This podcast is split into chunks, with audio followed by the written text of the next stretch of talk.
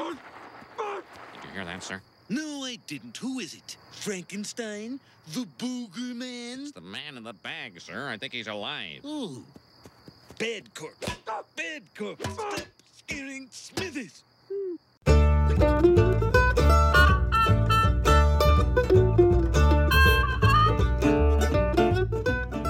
Hello, everybody, and welcome to another edition of Ear Read This, a podcast providing critical introductions to our favourite works of literature. I'm Ash, your host, and today I'm talking about Frankenstein by Mary Shelley. Originally published anonymously in 1818, the novel tells the story of Victor Frankenstein, an ambitious young scientist from Switzerland who succeeds in creating artificial life from inanimate matter. However, no sooner has Victor unfolded one of the deepest mysteries of creation than he is sickened by what he has done and abandons it. The monster also flees and wanders the world like a new Adam. But after seeing what disgust he inspires in mankind, the creature swears revenge on his maker and launches an attack on the remorse stricken Victor and his family. Subtitled A Modern Prometheus, Frankenstein has itself entered our common mythology becoming a universally recognized name, a metaphor for haywire creation, a story which, as we will see, has proven to be made from eternally pliable clay, accommodating an endless range of readings and adaptations. Interpretations of Frankenstein multiply with such virility that Fred Botting has commented that the novel is a product of criticism, not a work of literature.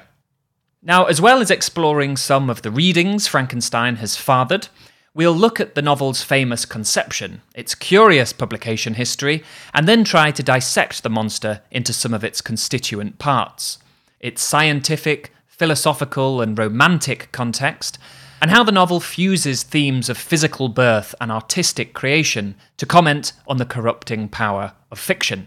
For, as Peter Brooks has said, storytelling in Frankenstein is far from an innocent act. Narratives have designs on the narratees that must be unravelled.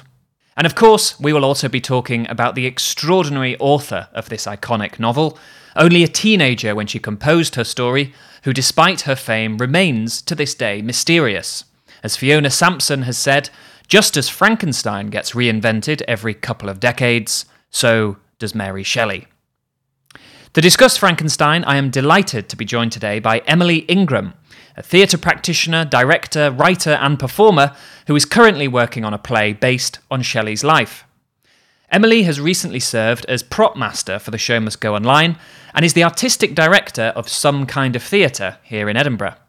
Some Kind of Theatre specialise in plays inspired by classic works of literature, and their most recent production is of William Shakespeare's tragical history of Frankenstein, written by Ian Desher. To hear more about Emily's work, tune in again tomorrow for an extended interview, and in the meantime, you can find links to some kind of theatre and Emily's Twitter page in the episode description box below. Now, to spark things off, I began our conversation by asking Emily a little bit about where Mary Shelley was when she began to write Frankenstein. So, Frankenstein was written by Mary Shelley, or Mary Godwin as she was then, when she was in her late teens, there's uh, this quote from Byron that I'm going to absolutely butcher for you, where he says, How could a girl of 19, not yet even 19, write such a thing? And she was writing it in the year without summer, and uh, there'd been a, a, volcano eruption, and essentially the skies of Europe were covered in this layer of ash. It was very dark, the weather was pretty abysmal. And Shelley Godwin, uh, had been traveling with Percy Shelley and her stepsister, uh, Claire Clairmont, around Europe, having run away from the family home, from William Godwin, uh, Mary Godwin's father's home. And they hold up uh, in a villa just down the road from uh, Villa Diodati, where Lord Byron and John uh, Polidori were staying hasn't entirely been invited. It, it's a little bit debatable, but Claire Clairmont um, was having an affair with Byron. She'd kind of leveraged the fact that she knew Mary to pique his interest, and she was having an affair with him. And pretty much gone, yeah, we're totally invited. We should go hang out with Lord Byron. I'm dramatising it, but that's that's essentially what happened. So they rock up. Byron's like, oh, great, you guys are here. That's wonderful. And all of these figures were super controversial at the time. Byron, obviously, you know, mad, bad, and dangerous to know, as the quote goes. Shelley himself, also a hugely controversial figure um, because he'd come out as an atheist, which was a huge thing to declare oneself as at the time. By running away with him, Mary Godwin had also become a hugely controversial figure. They had kids together despite being unwed, which was a huge deal at the time. Claire Clairmont was literally tied up in the affairs of Lord Byron, so was also this controversial figure. And John Polidori was sitting there writing down pretty much every conversation everyone was having and selling it off to gossip columns, unbeknownst to the rest of them, which is wild. Meanwhile, there's a hotel across the lake from them where tourists could pay to look down a telescope at their villa to see if anything, um, you know, anything sort of sexy or controversial was happening. And this hotel made a killing doing that. So they're holed up in this villa. The weather's foul. The only real entertainment they have is to go for slightly boring walks around the same stretch of countryside around the villa. Is this sounding familiar? Is this sounding like 2020 to you? Mm. And eventually they get so bored that Byron famously goes, We're each going to write a ghost story. And The Vampire by John Polidori comes out of that. Um, a few pieces by um, Byron and Shelley, respectively, are thought to have come out of that. And Frankenstein comes from Mary, I had no idea of the extent of the the sort of attention that was that was on them all. I, I was obviously I, I, was I was aware of the ghost story writing challenge, the prompt from Byron, but I had no idea that telescopes and the the intensity of the sort of gossipy side of this. And essentially, there was this whole industry because the tourism industry was a bit rubbish in the year without summer because the weather was rubbish. This hotel was cashing in on it, and actually, the tourism industry of that tiny part of, of, of Geneva or Lake Geneva just suddenly relied on the Shelleys and Claire Clairmont and Byron and Pol- Polidori just for a couple of months, which is incredible. Um, now, the way Mary tells it in the preface to the later edition of Frankenstein is that she was she'd been sleeping badly, um, perhaps because she had a terrible time um, having been pregnant with her second child and was still recovering from that. She, she tells us that she was sleeping terribly and she had this almost waking vision or, or nightmare where she sees Victor Frankenstein that moment of the of his creature being created. John Polidori tells us that the group by Lake Geneva had been reading from a French translation of German ghost stories with the spectacular title Phantasmagoriana. Shelley was already a keen reader of Gothic fiction, which had gained prominence in the 1790s through authors such as Ann Radcliffe and William Beckford, who had followed in the footsteps of Horace Walpole, generally credited with the first Gothic story, The Castle of Otranto. Gothic romances in the late 18th and early 19th century were both phenomenally popular and widely denounced as immoral. Traditionalist critics, reeling from the sudden democratization of literature, expressed anxieties that such fiction would have a corrupting influence, particularly on female readers. In 1795, a critic writing in the periodical The Sylph commented that the depravity is universal. I have actually seen mothers crying for the imaginary distress of a heroine while their children were crying for bread. What such critics plainly feared was that the social function of women would be undermined. Potential mothers were being lost to a genre that was itself reproducing at breakneck speed. For as Thomas Mathias has written, Gothic fiction propagated its species with unequalled fecundity. Strange as it sounds to modern ears, practitioners of Gothic fiction were known at the time as terrorist writers, not for their disruptive effects on society, but their genre's ambition to evoke primal emotions in their readership. Frankenstein itself would be seen as deeply transgressive, even with delicious irony being rejected by one of its own Gothic forefathers, William Beckford, who wrote in his personal copy of the novel that it was perhaps the foulest toadstool that has yet sprung up from the reeking dunghill of the present times. To the eternal annoyance of Shelley scholars, her journals covering the period of Frankenstein's conception are missing, but earlier entries contain hints of the novel to come. As Richard Holmes tells us, when Mary eloped with Shelley to France and Switzerland in 1814, their shared journal indicates that they were already discussing notions of creating artificial life. And as they returned, penniless, they sailed beneath a lowering schloss known as Castle Frankenstein. The formation of castles in the air was how Shelley described her own imaginative process. And long before that desolate year without summer, she had a creative affinity with blank and dreary landscapes, such as those on the shores of the Tay near Dundee, which she recalled visiting in her youth. They were the eyrie of freedom, she said, the pleasant region where, unheeded, I could commune with the creatures of my fancy. This comes in her mischievously worded preface to the 1831 edition of Frankenstein, her description of Dundee not only recalling the desert mountains and dreary glaciers that become the refuge of Frankenstein's creature, but also the barren Orkney rock that Victor chooses for the scene of creating a female companion for his monster. Scenic poverty is shown throughout Frankenstein to have an animating effect on the imagination. In her preface, Shelley goes on to recount how the dismal surroundings at Lake Geneva affected her. I did not sleep, nor could I be said to think. My imagination, unbidden, possessed and guided me, gifting the successive images that arose in my mind with a vividness far beyond the usual bounds of reverie. I saw, with shut eyes but acute mental vision, I saw the pale student of unhallowed arts kneeling beside the thing he had put together.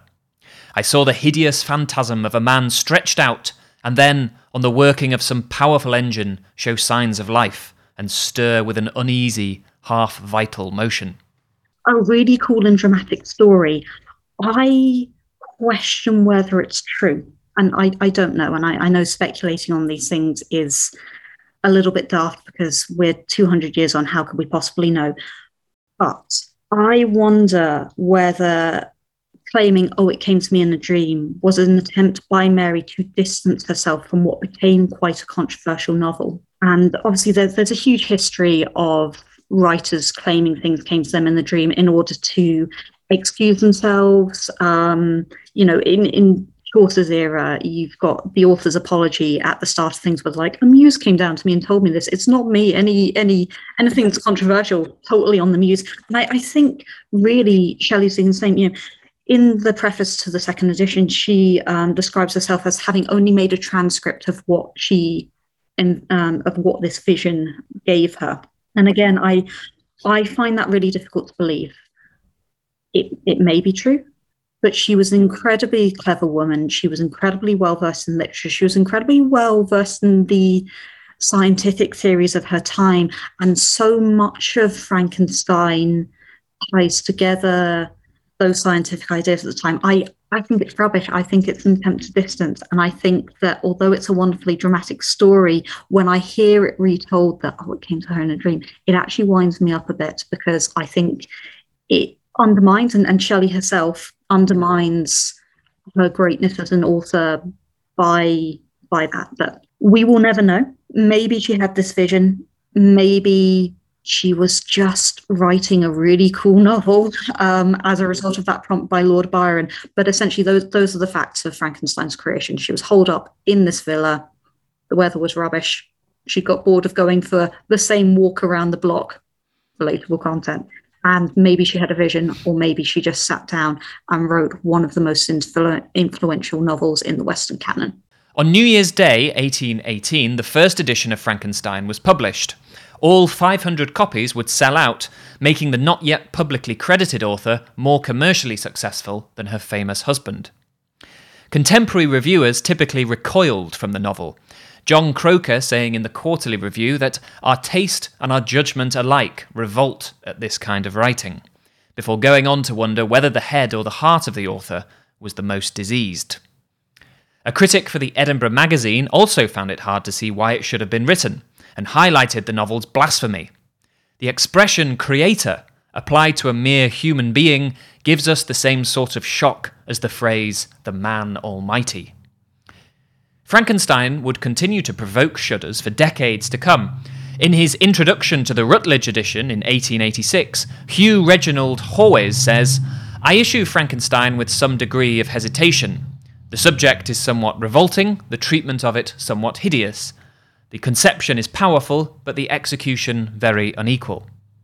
Upon the novel's first release, one notably moderate critic was Walter Scott, who praised the novel's plain and forcible English and ability to excite new reflections and untried sources of emotion. On the other hand, Scott found the self education of the monster improbable and overstrained, thus inaugurating a rich tradition of readers who will accept the electrical reanimation of dead bodies, but draw the line at such individuals reading Paradise Lost.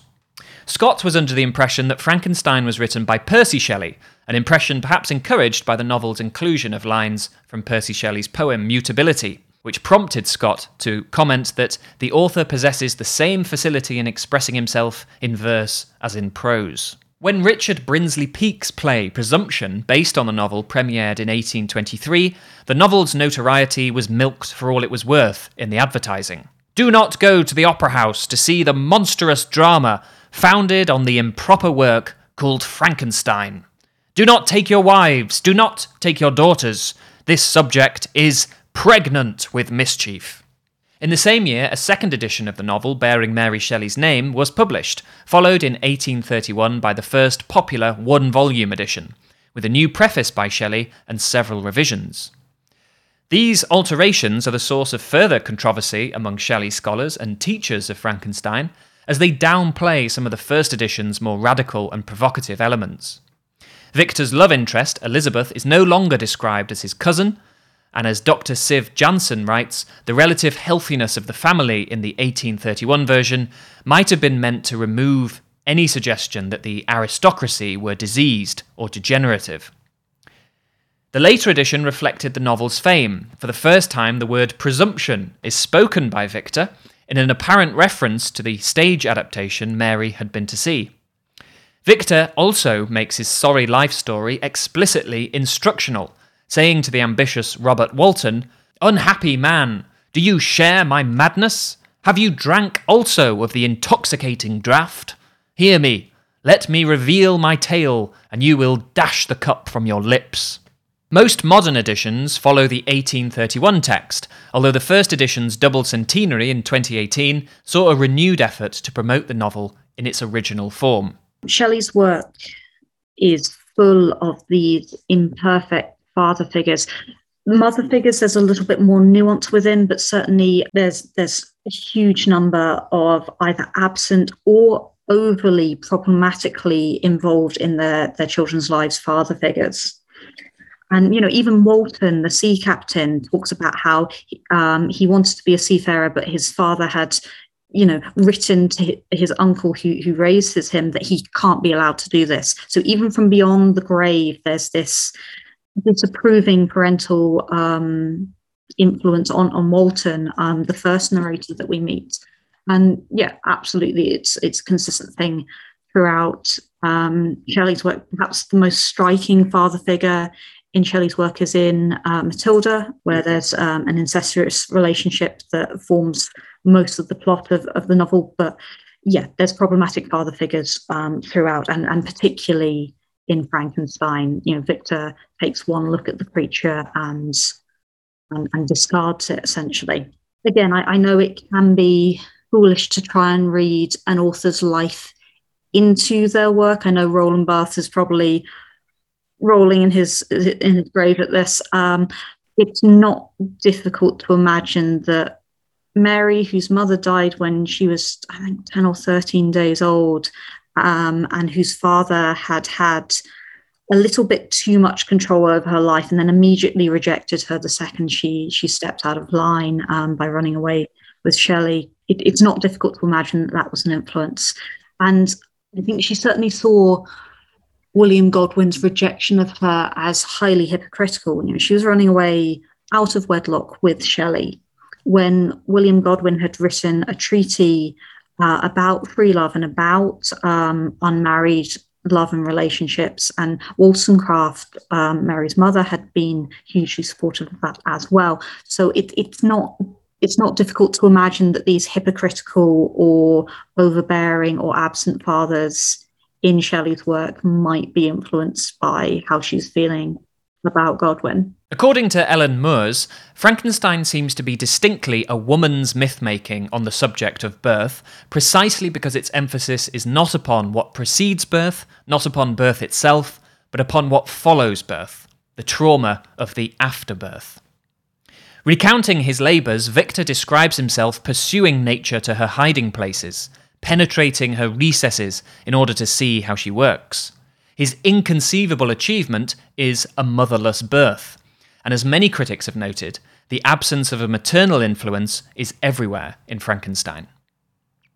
Victor's mother dies while he is at Ingolstadt, leaving him tormented with grief. His future bride Elizabeth is adopted by the Frankensteins after her mother dies in childbirth.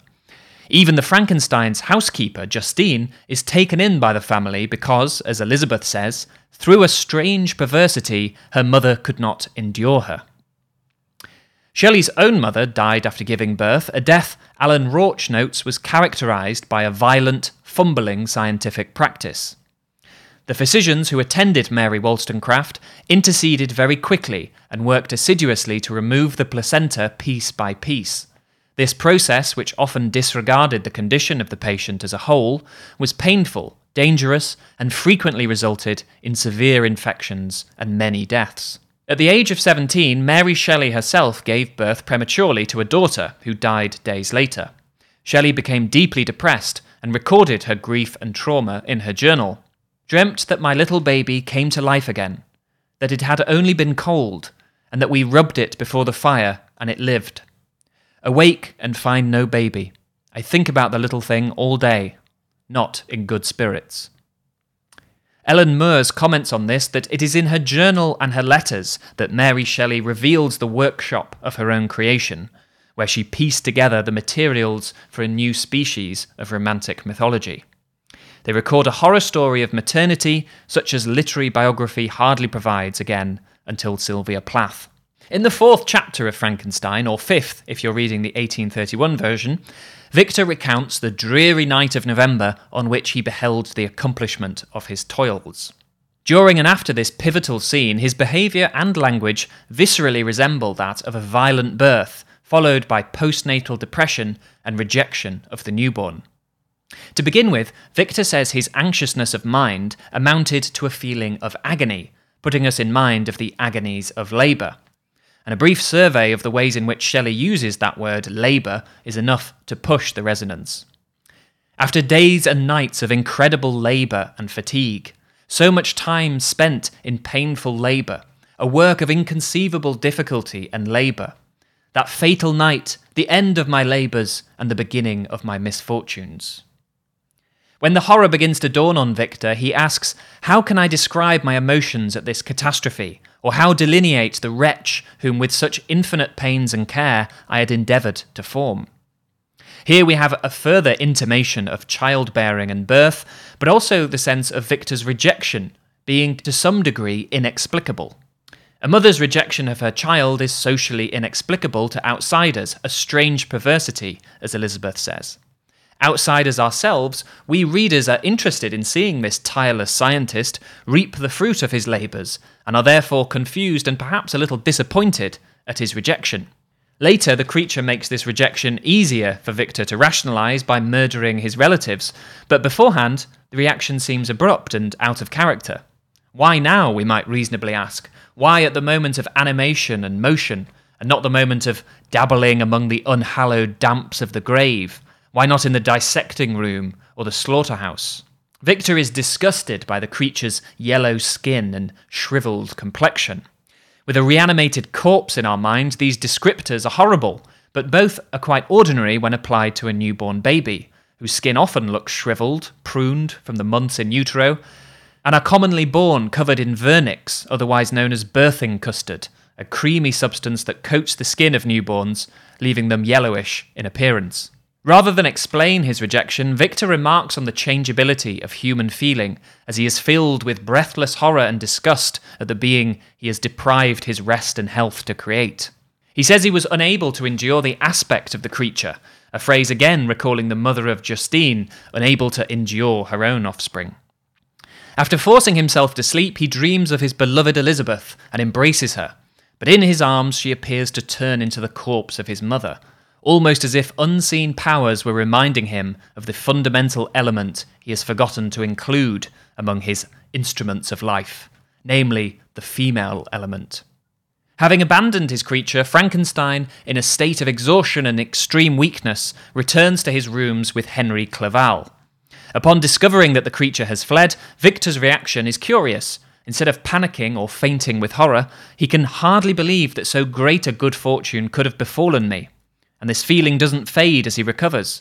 During his convalescence, Victor says he once again becomes a happy creature without sorrow or care. Before long, he is bounding along with Clerval with feelings of unbridled joy and hilarity. It is not until William, Frankenstein's younger brother, is murdered that Victor appears to remember his actions. In the meantime, denial and wishful thinking have conspired to allow him to behave as if those years of labour never happened. It was just an illness that left him cramped and narrowed. Ellen Moers says that here, I think, is where Mary Shelley's book is most interesting, most powerful, and most feminine. In the motif of revulsion against newborn life and the drama of guilt, dread, and flight surrounding birth and its consequences. In seeking nature out in her hiding places, penetrating what others are happy to call strange perversities, Shelley pushed beyond the romantic cushion between nature and beholder to lay profane fingers on the unhallowed horrors. In doing so, she transformed, as Moers says, the standard romantic matter of incest, infanticide, and patricide into a phantasmagoria of the nursery. She did dedicate it to William Godwin, her father, when it was published anonymous, anonymously in 1818.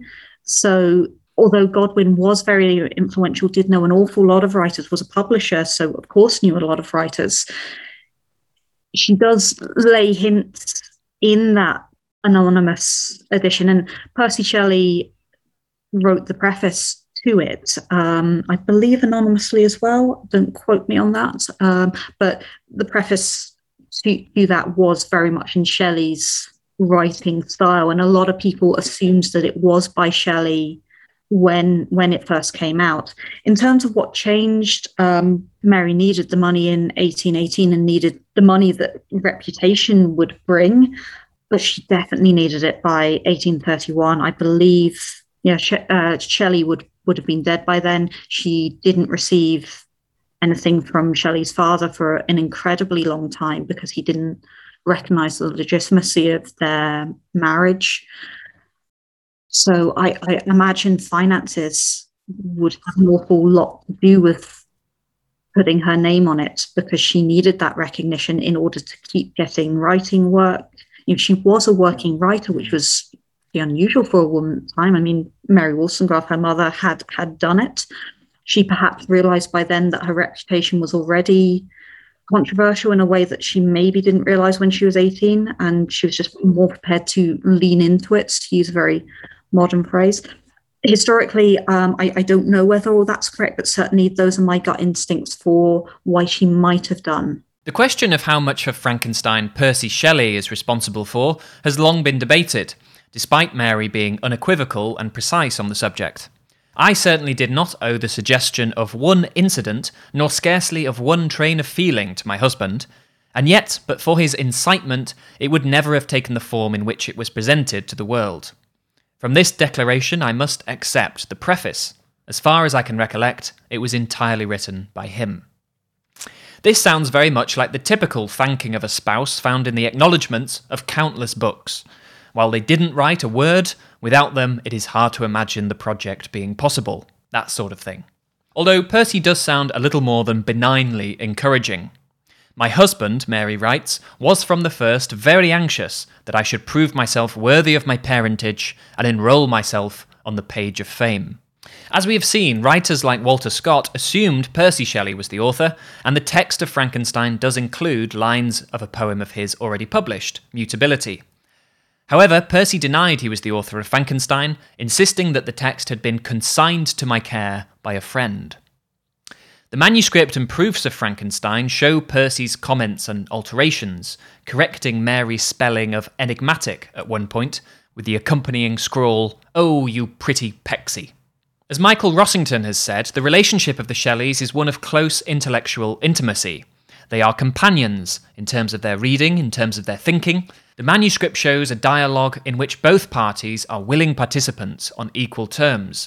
This is a life in which there's a dedication to reading on a daily basis, sharing ideas, constantly in conversation with one another. From studying these manuscripts, it has been calculated that Percy was responsible for roughly 4,000 of the novel's 72,000 words. Anne K. Mellor has criticised Percy for being responsible for the stilted, ornate, putatively Ciceronian prose style about which many students complain. In Mellor's view, Percy's changes work against the plain and forcible English that Scott had appreciated. He turns Mary's hot to inflamed, smallness to minuteness, end to extinction, and phrases like, it was safe, become, the danger of infection was past. Percy also weakens the ambiguity of Mary's portrayal of Frankenstein's monster by adding detail. Its hair, with Percy's intervention, becomes lustrous black.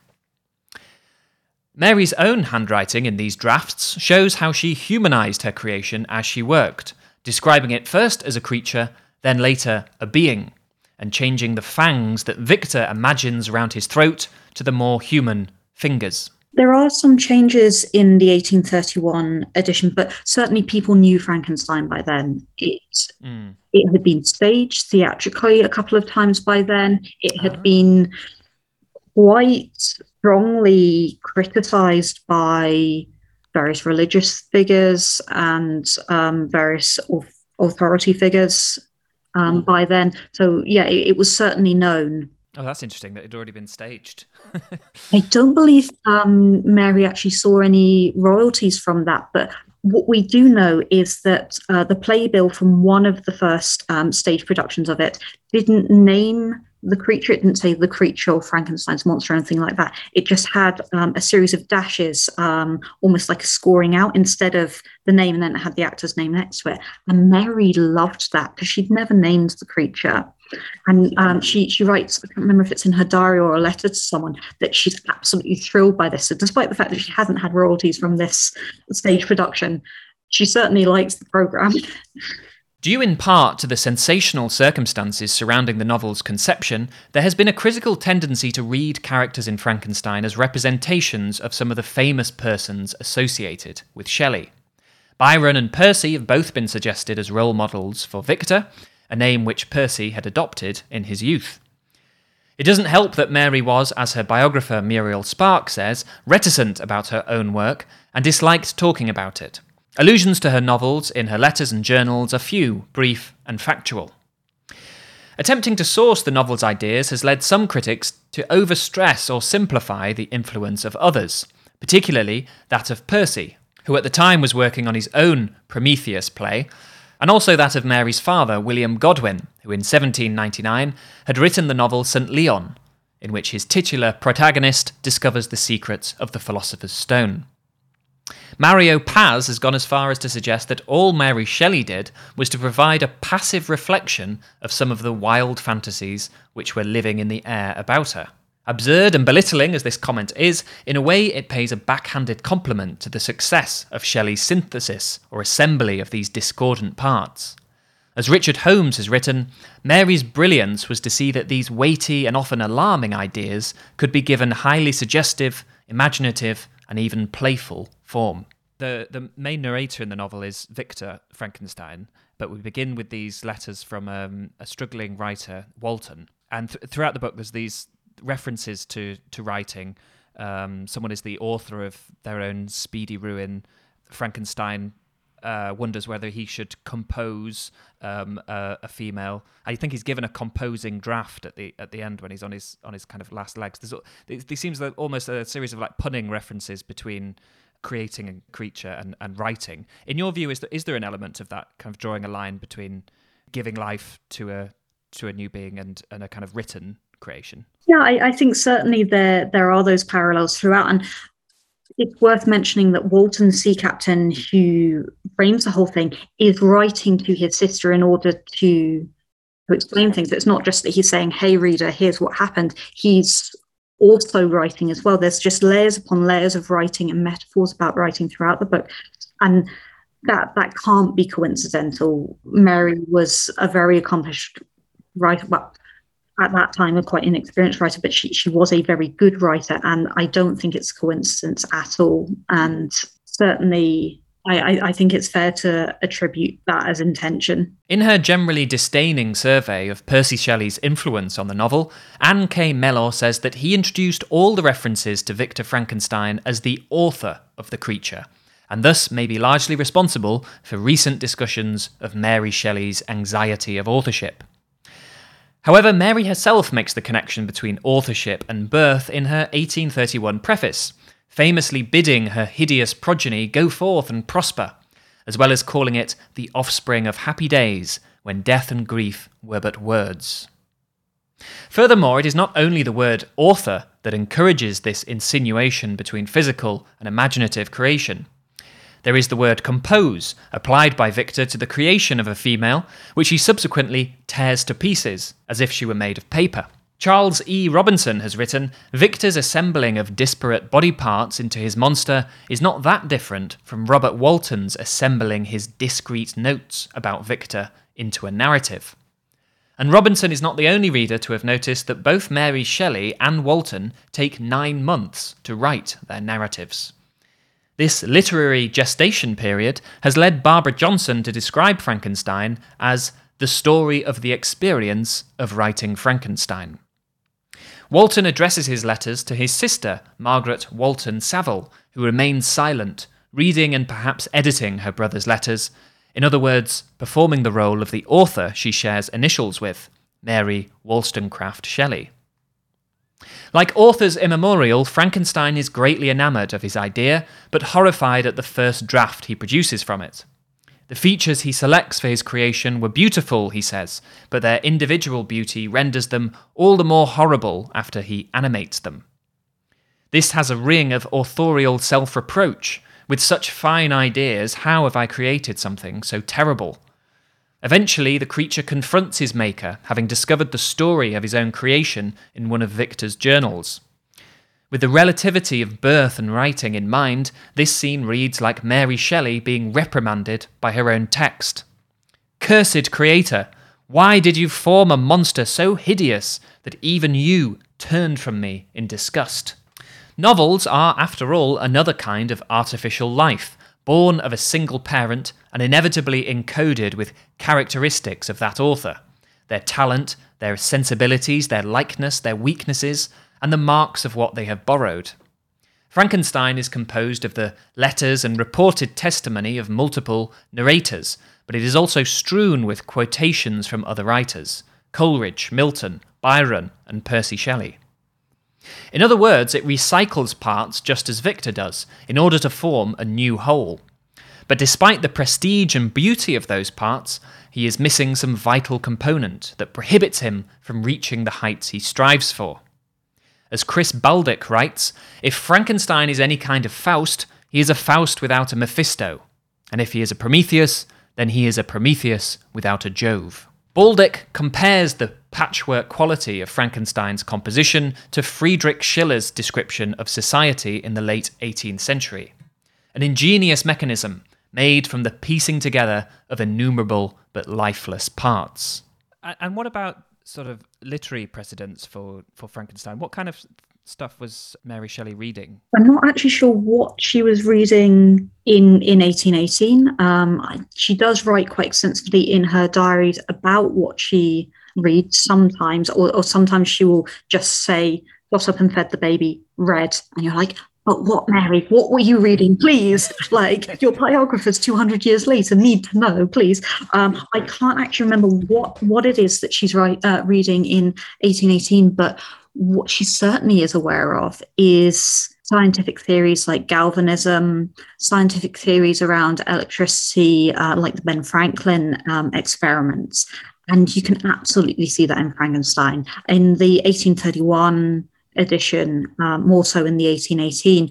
But in the 1831 edition, Victor describes the visit of the scientist to his family's home. And what's described there is literally Galvanist theories. Um, it's less explicit in uh, the 18, uh, 1818 edition. I think there's just something about um, Victor seeing uh, lightning striking a tree and that influencing his theories of electricity. But even that is a reference to galvanism and, and theories about electricity and chemical reactions and, and how the two you know intersect. So we know she was aware of that. We know that scientific lectures in middle and upper class families living rooms were big entertainment then. No netflix so just invite a local eccentric scientist around show you what he's he, he or she is working on. Probably he then let's face it.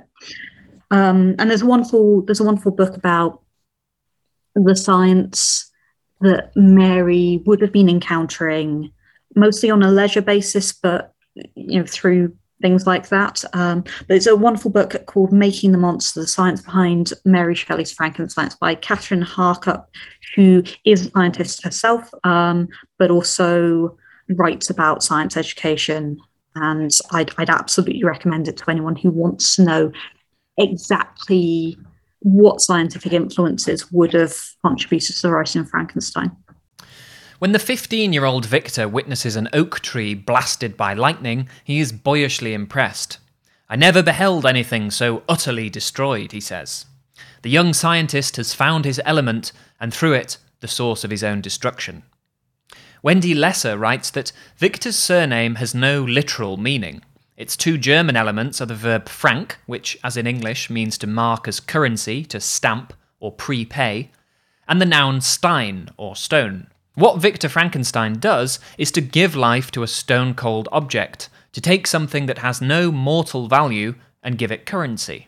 He does so, moreover, through the application of an electrical current, a scientific novelty that, when Mary Shelley was growing up, had recently been exploited by Benjamin Franklin. In Percy Shelley's preface to the 1818 edition of Frankenstein, he says that the event on which this fiction is founded has been supposed by Dr. Darwin as not of impossible occurrence. This is Erasmus Darwin, who, along with the likes of Giovanni Aldini, had experimented with animating lifeless matter. After studying the principle of galvanism, named after his uncle, Aldini famously demonstrated the technique by producing convulsive motions in the corpse of an executed criminal. Erasmus Darwin was rumoured, by what Shelley tantalisingly describes as extraordinary means, to have induced movement in a piece of vermicelli, pasta preserved in a glass case. However, it seems that Shelley either misheard or misspelled the word vorticella, a microscopic creature Darwin describes as a wheel animal. Victor studies at Ingolstadt, a Bavarian university and birthplace of the anti Catholic Illuminati. There he learns about natural philosophy, drawn by the promise of almost unlimited powers. J. Paul Hunter has said that Shelley is very careful to project Victor Frankenstein's scientific training at Ingolstadt back into the 18th century, repeatedly dating letters 17 so as to place the action of the novel at a time when that university not only still existed, but operated as one of the major European symbols of radical experimental science. Well, I think Mary's very careful to make sure that our sympathies do rest with the monster. Yes, okay, we we sympathise with Victor and his regrets and remorse and his old death at sea but Mary is very, very careful to make sure it's the monster that one literally gets the last word, but gets, say, the, the, the sympathy. And she very much encourages her reader to sympathize with this creature that is outside of society, that is automatically rejected by society. I would say Victor rejects society. The monster, uh, the creature, is rejected by society, and I I think it's interesting. Shelley herself must have felt quite abandoned by society in 1818. And again, although drawing autobiographical parallels can be a, a twisty road that not everyone wants to go down, I can see a compelling argument for her feeling a lot of personal empathy with the creature. Um, so to answer your question, absolutely, it, it's it's it's always in in the literary version of Frankenstein. Let's move, leave uh, the movie adaptations be- behind and and and aside, but it, it's always the creature in both the 1818 edition and the 1831. It's it's always the creature that readers sympathise. I, I think uh, sympathise with. I think.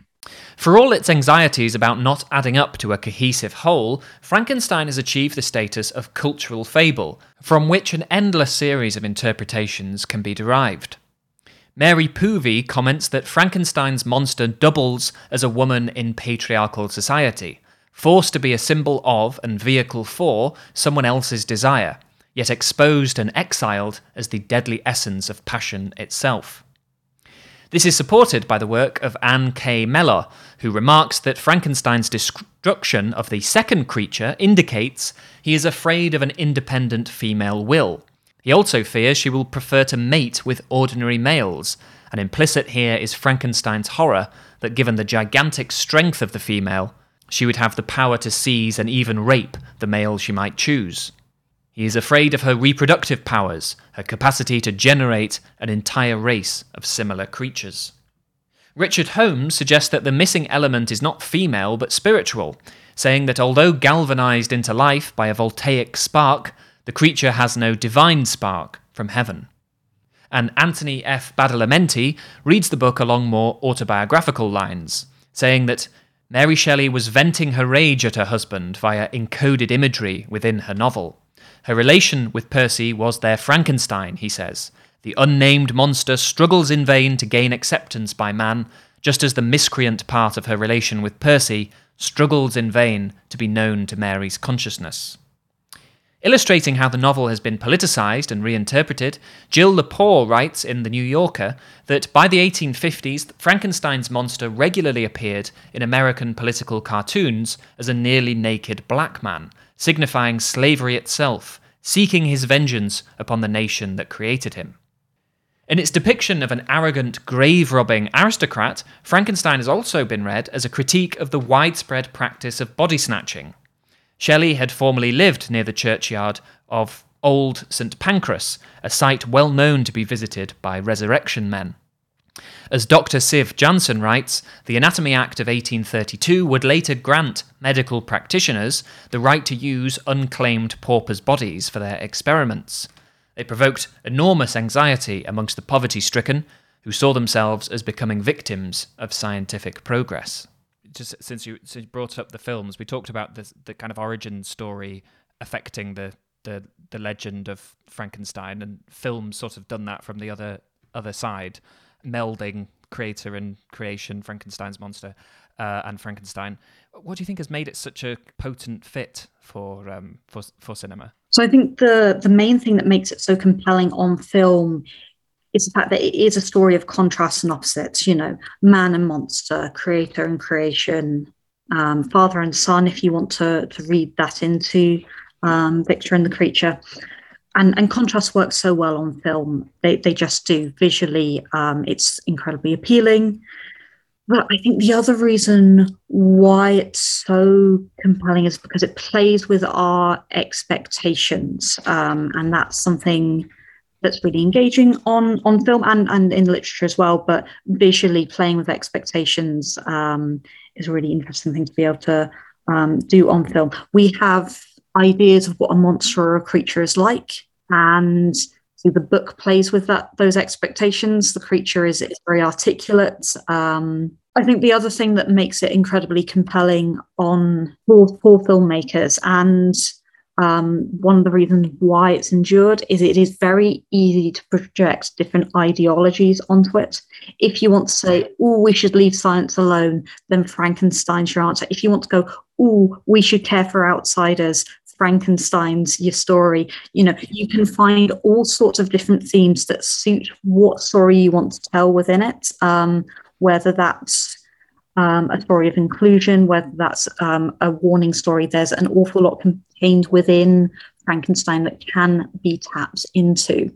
It feels it feels mythic in that sense, doesn't it? It feels like a almost elemental. Absolutely, and there's an almost fairy tale element to it as well. There was um, a quite popular strand of um, fairy tales in Italy, which um, Shelley did eventually um, uh, live in. There's quite a popular strand of fairy tales in Italy around the 15 and 1600s um, about monstrous children. Um, so a couple will sort of long and long for a child, and eventually, when it's born, it either takes the form of a donkey or a prince or, or something like that. And there's there's something almost fairy tale about this child that is created and you know is Victor's life goal that isn't what he wanted and, and becomes rejected and, and goes off and has its own adventures, which often happens in those monstrous children stories. There's something really, really ancient feeling about the Frankenstein story. And I think that's maybe why it captures our imagination so well, because it does have those elements of of early primal familiar stories in it. As Jonathan Bate writes, Mary Shelley's Frankenstein begins with the Enlightenment quest to master nature. What follows is the story of nature's revenge for Victor's presumption in creating life. Not only does this usurp the function of nature, but it is also committing a form of incest. For as George Levine has noted, within the novel, almost all relations have the texture of blood kinship. Percy Shelley's notorious preoccupation with incest is manifest in Mary's work. The model is Eden, where Eve is an actual physical part of Adam, and the monster's situation is caused precisely because he has no blood relations, no kinship. Nature's revenge culminates in the killing of Victor's bride on their wedding night, after which it pursues him, as Anne K. Mellor says, with the very electricity Victor has stolen. Lightning, thunder, and rain rage around him. In his despair, Victor charts the story of his improper development.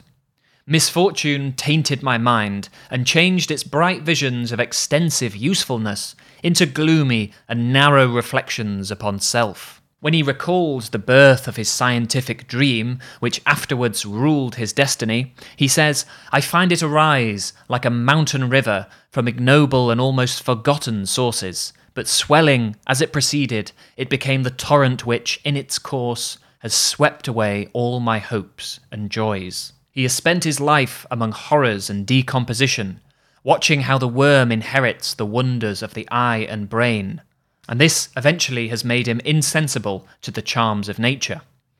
Tired of natural history, he wishes to mock the invisible world with its own shadows, saying, It was very different when the masters of science sought immortality and power.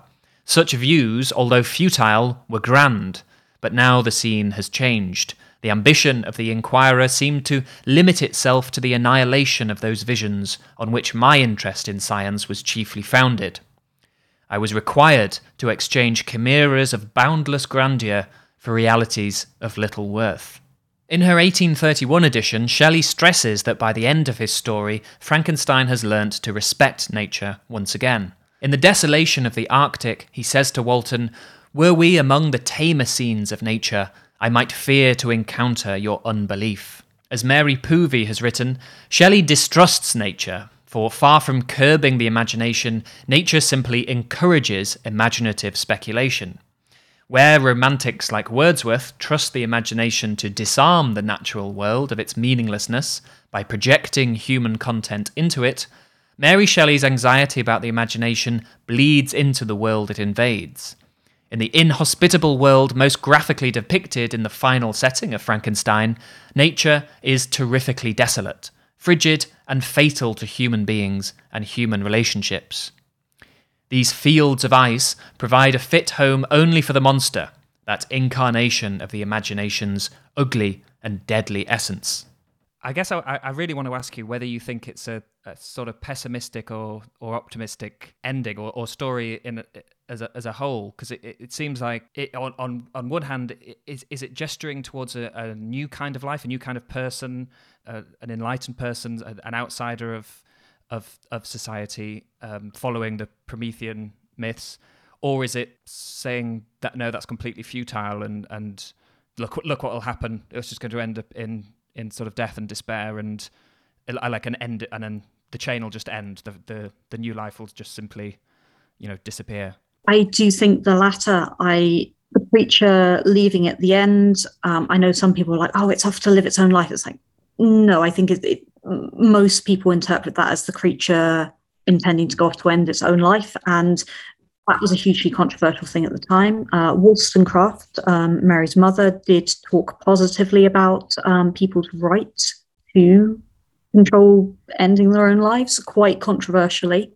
Uh, so Mary might not have shared her era's view on suicide as a sin as, as much as her contemporaries, but certainly suicide was a hugely controversial topic, still obviously is. And so I, I think it's difficult to view the ending and what the ending says in in a particularly optimistic way. I think Mary does say society isn't ready to be a little bit broader, be a little bit more understanding through Frankenstein. And as I've said a few times already, I know trying to read author autobiography into their fiction is a thorny issue, but I think certainly in 1818, Mary, rejected by society for doing what Godwin and Wollstonecraft had said was okay, for doing what her parents said was okay, must have felt like society wasn't quite ready for her. And that's all we have time for today. Uh, a huge thank you to my special guest, Emily Ingram. Uh, as I mentioned before, if you want to hear more from Emily about her work as uh, as the artistic director of some kind of theatre and um, her upcoming play based on Mary Shelley, tune in again tomorrow to the extended interview, which will be available in podcast form in all the usual places. In the meantime, thank you all for listening, and until next time, happy reading.